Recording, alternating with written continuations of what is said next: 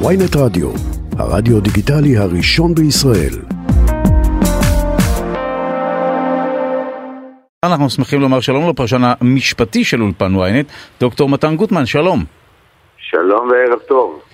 למד אותנו אה, מה תפקידו של היועץ המשפטי לממשלה, האם היא חייבת אה, אה, לגבות את עמדת ראש הממשלה בבג"ץ, לייצג אותה?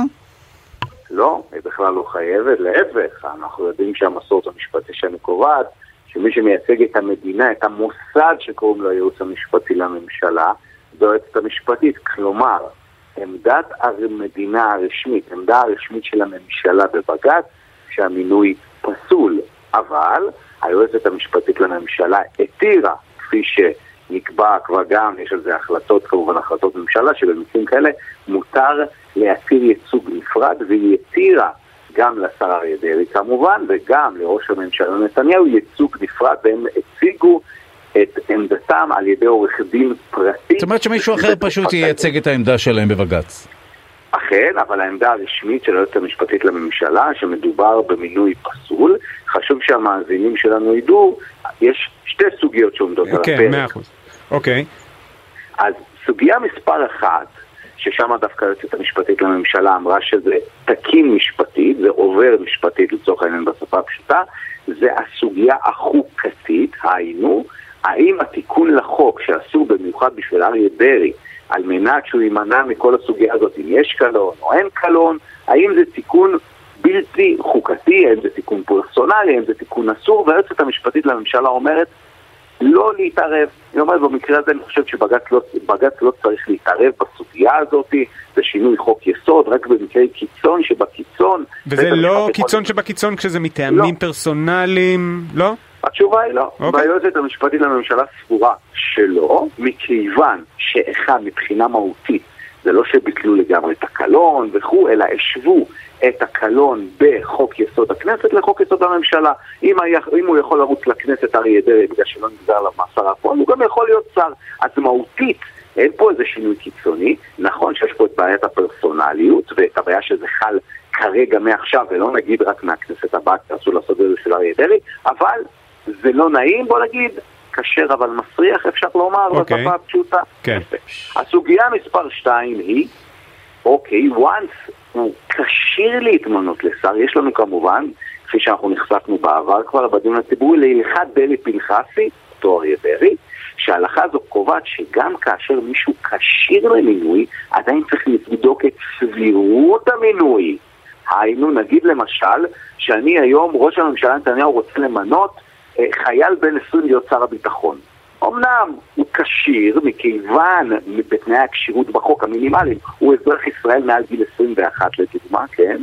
אבל האם זה סביר שימנה אדם כזה לשר הביטחון? זה בדיוק השאלה פה. האם סביר שמישהו שיש לו הרשעות פליליות, שהוא הורשע בפלילים רק לפני שמונה חודשים, האם זה סביר שהוא ימונה כעת לשר? והתשובה של היועצת המשפטית לממשלה זה לא סביר, זה מינוי פסול. אז... זאת אומרת, בסוגיה הפרטנית של אריה דרעי זה מינוי פסול, בסוגיה הכללית החוקתית היא אומרת לא להתערב. יש לי שתי שאלות אליך. הראשונה, אה, יגידו לך... או זה הטענה של הרבה מבקרים מהימין, מדובר ביועצת המשפטית. מי שואל אותה? היא יועצת, תפקידה לייעץ. אם הממשלה רוצה למנות את אריה דרעי, או לש... כן, למנות את אריה דרעי, אם העם הצביע גם, אתה יודע. זהו, זה הביקורת השנייה. העם, מה זה מה זה סביר? העם רוצה את אריה דרעי, ניצח. אנחנו יודעים, שנינו למדנו משפטים, אנחנו כן. יודעים שסבירות... אלה מושגים, זהו רקמה כן. פתוחה, זה מושג פלואידי. היום מה שלמדנו פעם, שלא סביר לזרוק מקרר בלי לעקור את הדלת כדי שילד לא... וואו, זה הכל, כן, לא, כן. זה, זה פסק דין בש, כן. אגב, בשנת 74. לא, אני זורק אותך למושגים מתחום הסבירות. הרי אה, מי יודע מה סביר, ובמקרה הזה זו, זו באמת התנגשות בין כביכול, שוב, כביכול, רצון העם לאיזשהם נורמות של, אה, של אנשים פלואידיות, ספציפיים. כן. כן, מעניין.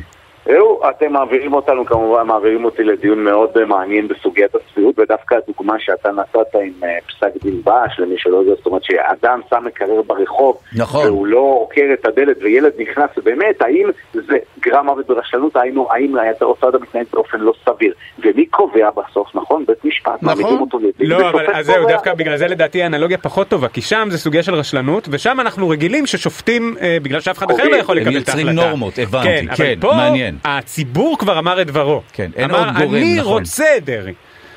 ראו, מעניין. התשובה של, לדוגמה אם עכשיו היה פה מתראיין אהרון ברק, הוא היה אומר... "אין שום תשיגו הבדל", אותו. כי למעשה, למעשה, הטענה שאומרת שהמינוי של דרעי אינו סביר, זה בעצם ראש הממשלה התרשל בתפקידו. כן. זה בעצם לא אותו דבר. אי אפשר למנות אדם כזה להיות אוקיי. שר. אבל, לסוגיה הראשונה, אני חייב לומר, היועצת המשפטית פה נהגה בהגינות. מעניין מאוד. והיא לא מנעה את הייצוג כן. הפרטי.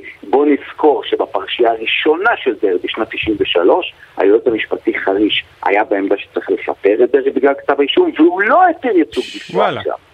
לא, כן? אבל אני גם אגיד את אה, דעתי הצנועה, שאולי היא קצת בנאלית, אבל בסוף אה, יועץ משפטי לממשלה, כן. למרות ששמו היועץ המשפטי לממשלה, בתכלס, הוא זה שצריך להנחות את הממשלה לפי, לפעול על פי חוק. הבעיה. פה, שלא מדובר בחוק שהתקבל ברוב, אלא איזה שהן נורמות של... אה, זה באמת ההתנגשות בין הרשויות. האם. אפשר לשנות כרשות מכוננת חוק יסוד מסיבות פרסונליות? ולכן אני גם מבין למה היה קשה לה להתערב מזה. היועצת המשפטית אה, הייתה. מאוד, בוא נקרא לזה, אה, רכה. כן. עם הרשות המכוננת, עם הכנסת, ואמרה לא להתערב. כי זו סוגיה כל כך היא נפוצ- מכוונת- נפיצה, היא כן. מכוונת את החצים להחלטה המינהלית, המינהלית, ולא לסוגיה באמת, שבוא נגיד, זה התנגשות הטיטנים, שבית כן. המשפט מבטל חוק יסוד, זה באמת התנגשות, והיא לא רוצה להעביר את הסוגיה למישור הזה. למרות. שגם פה אני חושב שיש איזשהו משחק, כי השיקול דעת המינהלי של ראש הממשלה פה, הוא כן טיפה חופף לרצון הציבור עם זה שהוא בחר בדרעי כראש אה, מפלגה. לראשונה התנגשות זה- חזיתית, וואו.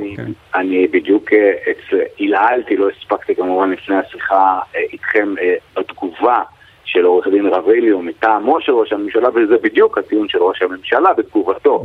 שזה סביר בגלל שלמעשה זה רצון של חצי העם, ולא רק זה, הוא גם אומר שאריה דרעי עצמו יש לו סגולות מאוד כן. משמעותיות, כי הוא ותיק והוא מנוסה והוא הוא צריך אותו לידו. עכשיו, הייתי אומר שזה טיעון מצחיק, אבל ברגע שנכנסים לשיקול דעת מינהלי, זה באמת השיקולים לסבירות, לא סבירות. אם הוא מעניין. כזה אל, אה, אדם חכם, אז אולי ראוי, אולי סביר למנות אותו באמת. האמת היא שזה חלק, אם מסתכלים על פסקי הדין, נכון? חלק מזה זה עד כמה הוא בעל סגולה מיוחדת, אותו אדם שדווקא אותו רוצים למנות. אין ספק שאנחנו הולכים לדיון מאוד מעניין, אולי זה תהיה יריית. הפתיחה הראשונה של התנגשות הטיטנים בין הממשלה החדשה לרשות השופטת, ונראה לאן זה יוביל אותנו. קונפליקט זה תמיד משהו שיוצר סיפור טוב. לא קיווינו להגיע לקונפליקט הזה, אבל תסריטית זה כן. טוב.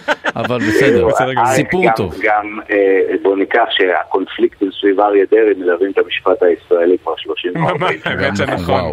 להגיד משפט דרעי זה. להגיד כל כך הרבה דברים. טוב, תודה לך דוקטור מתן גוטמן, הפרשן המשפטי של אולפן ynet, תודה רבה. תודה. תודה חברים וערב טוב.